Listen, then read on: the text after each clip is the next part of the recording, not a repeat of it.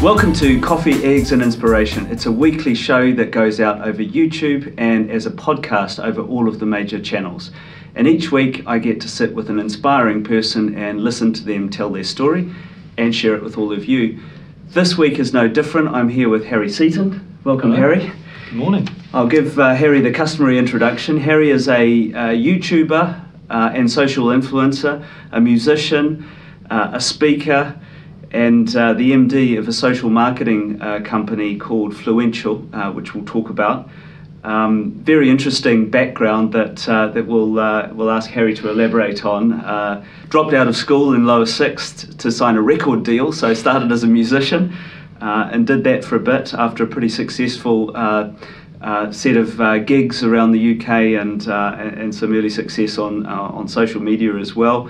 Uh, in parallel, became a YouTuber. He's still got uh, about twenty four thousand subscribers, so decent sized YouTube channel, one and a half million views lifestyle and music and uh, everything in between. Uh, and more recently uh, was the co-founder and now the MD of Fluential, which uh, uses social media uh, influencers to help brands build awareness, consideration, and hopefully purchase. Is that a good summary?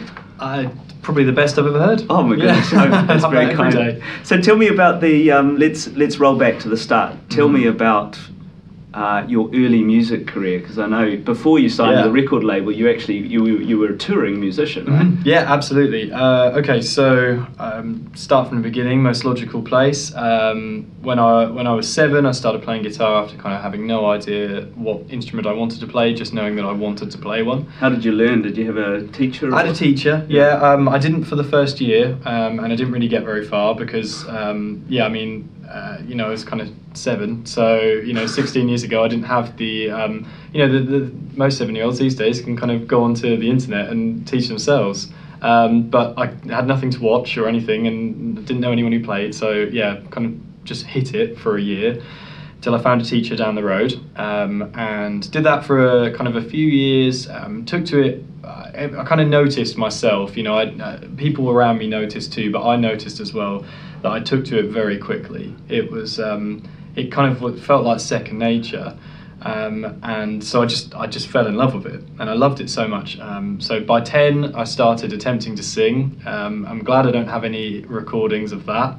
it was terrible. First song I ever sung was "Stuck in the Middle with You."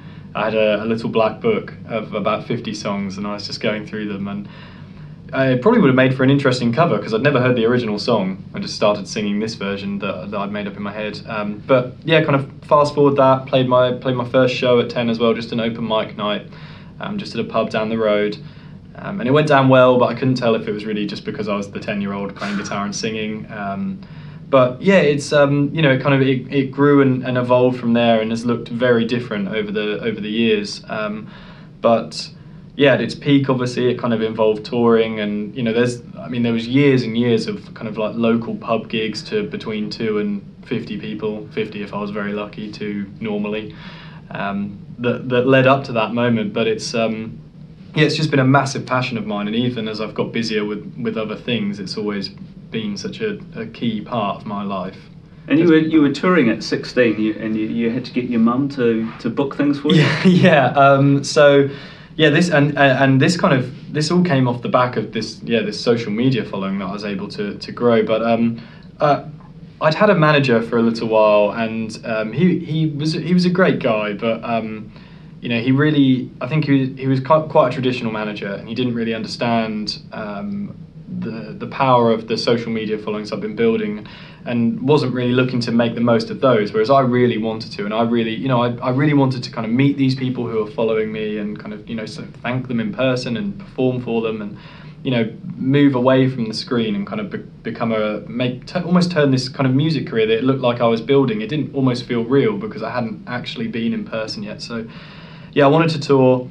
A friend of mine who at the time was filming all of my videos that were more than just kind of self-filmed projects. Um, he was 18. I needed him to come with me. I had to get my mum to book it because I don't think um, my bank account would, would work with these sites. But it was like Travelodge and National Express coaches and everything. You know, we had to.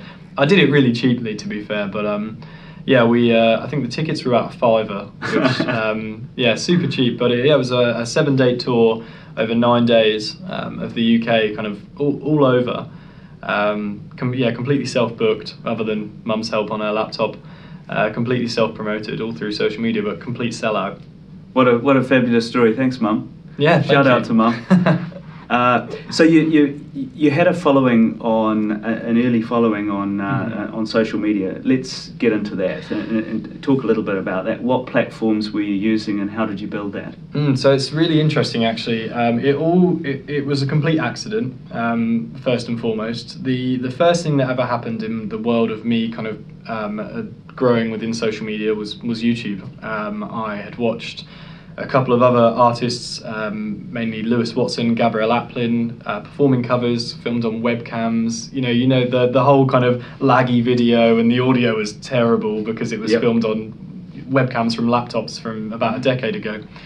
Um, and I just thought, you know, I'm I'm making music and I'm singing these songs and similar songs. I, I could do that. Right.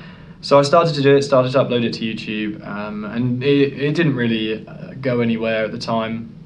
Probably because I, the titles and the descriptions I must have been given those videos must have been terrible. I reckon I was just calling it like me singing. um, anyway, yeah, thankfully know a bit more about it n- nowadays, but moved on to Tumblr as well. Still all the while. Talking about, sorry to interrupt you. Yeah, You're talking about the captions, right? Yes. You've got to draw people in with the captions. I got Mm. that that advice the other day. Oh really? Yeah, check out my captions now. Are they are they really good captions? I don't know. No. we'll soon find out. we'll have a look. Yeah, if this video suddenly gets a million views, then you, There you go. have smashed it. Yeah. Um, but yeah, I, I moved on to Tumblr, and there was this kind of one. If there's ever a pivotal moment in my social media career, so to speak, it was this one picture. It was a, a skate park in Norwich, and a friend of mine. Um, it's it what it's what could be described as the most hip hipster photo in the world. I had a self tie dyed T-shirt on, um, a five panel snapback cap, skinny jeans, and some uh, Nike Blazers, bright green, um, and holding a skateboard. And this friend of mine, who was quite well followed on Tumblr, is also from there. We took this picture and we shared it out, and it got something ridiculous like a quarter of a million shares. Wow. I have no idea why it was taken. Were you on a skater? um, no, but it looked good in photos. So I, I can see. I've since learned a little bit, but I was never. I was never very good. It was only for the pictures. I have to shamefully admit that. Um, but anyway, this kind of uh, with that came a bit of a following, and I used that to push people back to my YouTube channel Right. uh, and say, you know, by the way, I, I do more than just pose with a skateboard. Um, you know, and I would share them out, and they- they would start to build a few views. Yeah. Um, and you know, uh, from there, kind of things started evolving a lot with social media. Um, at this point, you know, I didn't even have a Facebook account. I didn't get Facebook till I was about fifteen. Um, I didn't. I didn't have Twitter. Uh, I didn't. Uh, yeah, Instagram wasn't on my radar if it even existed. I can't even remember remember back to kind of twenty. This was about 2012, 2013. So I don't think so. Um, so anyway, so it's just YouTube and Tumblr, um, and then yeah, slowly moved to Facebook. Um, started uploading the exact same videos to Facebook and YouTube. Right. Um, at first, until I realised what was what would do well on YouTube. My singing would do really well on YouTube. I'd Yeah. built, like a really music heavy audience on my YouTube who just loved my music. On Facebook, I had an audience more for kind of goofing around. Right. Um, so I started to make these little skits and, and silly videos. But yeah, somehow uh, that led to kind of yeah me uh, and a friend of mine also that I decided to rope in, becoming two of the the fastest growing creators in the UK on Facebook. They just announced followers, and we turned them on on our profile. And we do we do anything to increase our following. There was times where we would make someone a cover photo uh, in return for collabing with them. So that we'd say someone else with like 80,000 followers, we'd say, we'll film a video with you. We'd love to film a video with you. Um, we'll make you a cover photo if you'll let us film a video with you. Right. Um, I would never advise in, in building a creative uh, career this way now. Things have evolved a lot and it doesn't really work like this anymore. But I would download a template off the internet and just edit it with their name in and send it. It would take me about five minutes. And then we'd get to collab and then I'd gain like 5,000 more followers. And you know, nowadays, if you were to do things like that, it would those followers probably wouldn't care so much about you. But back then, there was so there was so little people to follow. You know, there was a there was a clique of these people with Facebook followers in the UK. There's probably about 15, 20 of us. Now you can you, there's more people to follow than you, you will ever be able to follow. Yeah. But back then there was only these few main people, and we were two of them. So if you're riding that uh, that Mm. wave, you, you've got a few few people with you. Mhm. It's interesting actually. A lot of people talk about social media and sort of put it into the same basket. And Mm. what you've hit on there, Harry, is, is is the fact that these platforms are very different. Mm. Not only that, you know, people consume differently on different platforms. Shorter clips and funny, goofy stuff on Mm. some of the social media channels, longer stuff uh, on on YouTube potentially. Not only that, you can connect them horizontally and Mm. drive people from one platform to the other, and that's that generally is uh, is how you build a following, right? Yeah, absolutely. And I used to do that so much back then. I mean, nowadays, you know, it's it's fairly common knowledge that, that Facebook aren't massive fans of you sending their audience elsewhere. But I used to.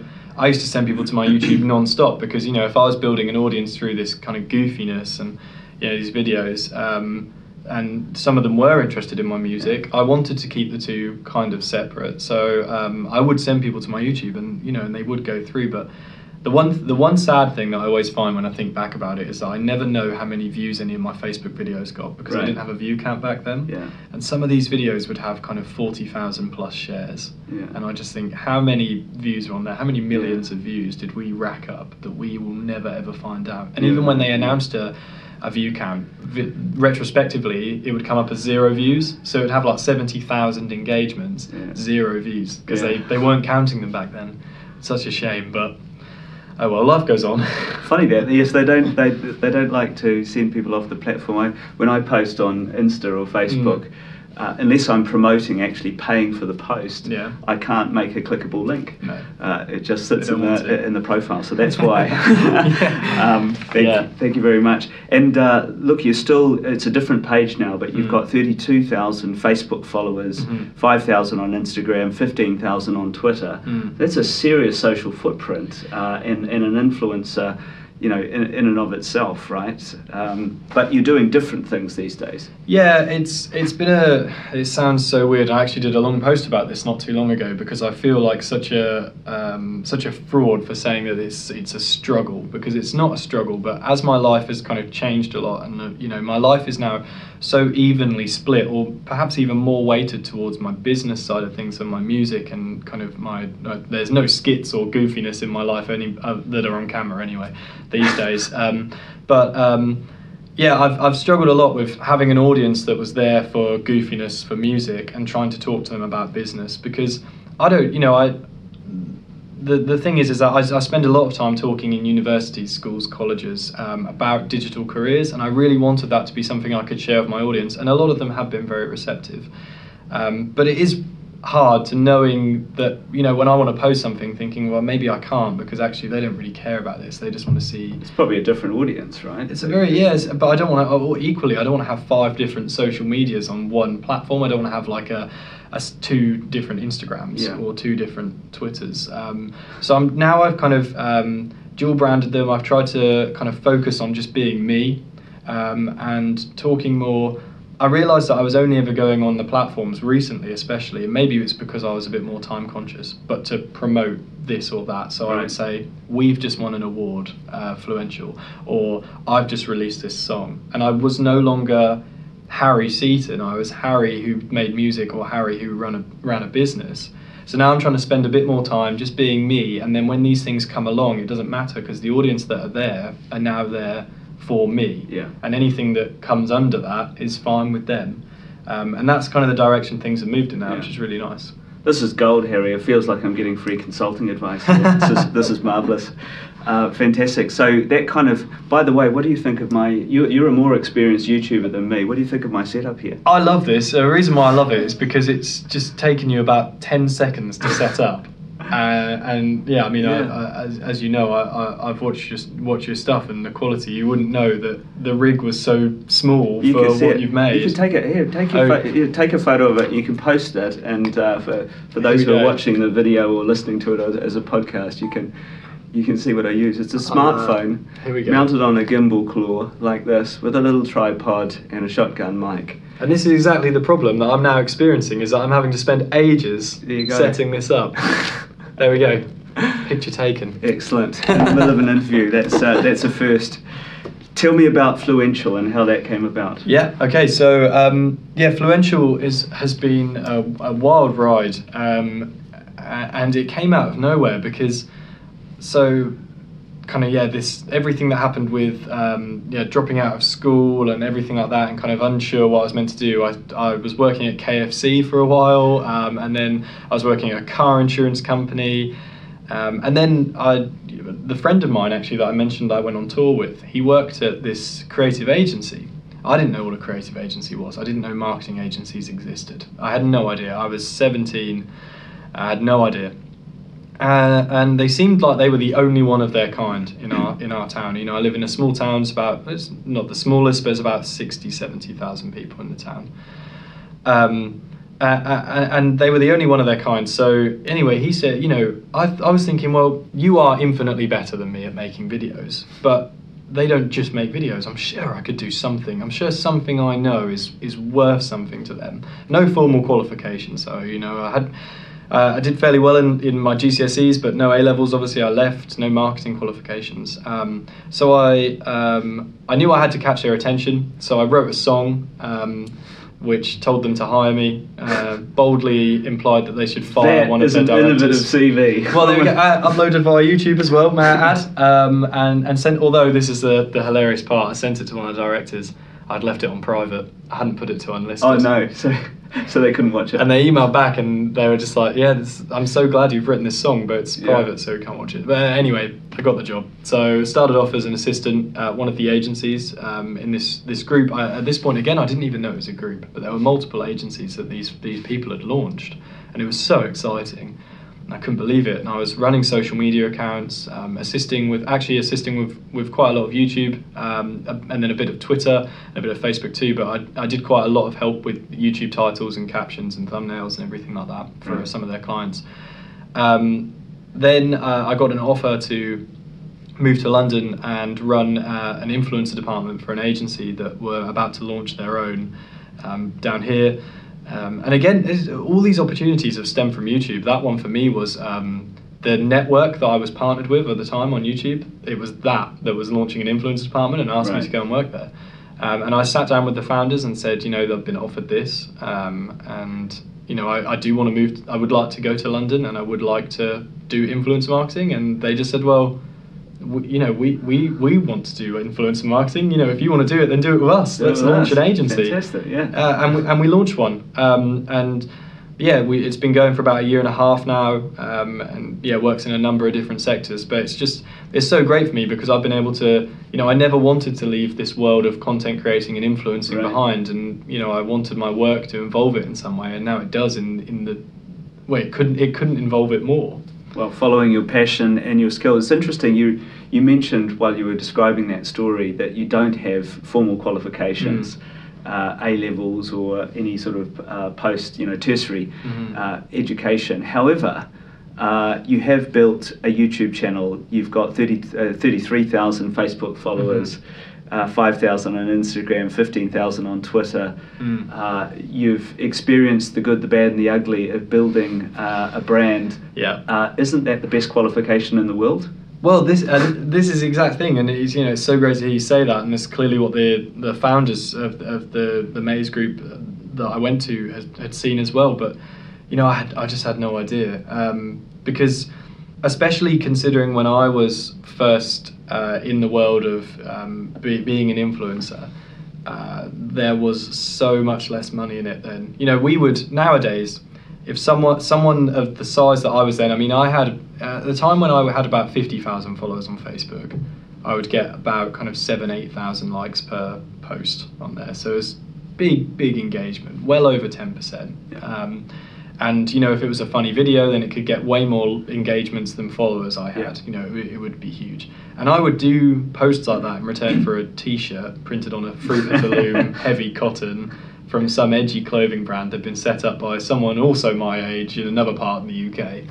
And nowadays, things like that would command thousands of pounds. Now it's a thing. Yeah, it's you know it's Yeah. it's it's crazy, and um, so I you know I never realised that there was such a, a need for it, especially among business. You know, I just kind of again, you know, I wasn't following many companies on, on social media, so the only interaction I had with kind of company advertising was radio and television. Yeah. Um, I didn't realize that there was about to be this big boom of everyone rushing to social, everyone launching their own YouTube channel, they're making their own Twitter, making, you know, and, and more recently with making an Instagram, making a TikTok. And, you know, I had no idea that that was uh, already kind of starting and that I could play a Yeah. part in that. Well, when you don't know the rules, you get to make them yourself, which Mm. is the which is the marvelous thing. Mm. So there's probably some uh, young people listening to this as a podcast or watching it, Mhm. thinking about a career in social media or, or marketing. Mm. Uh, any advice for them?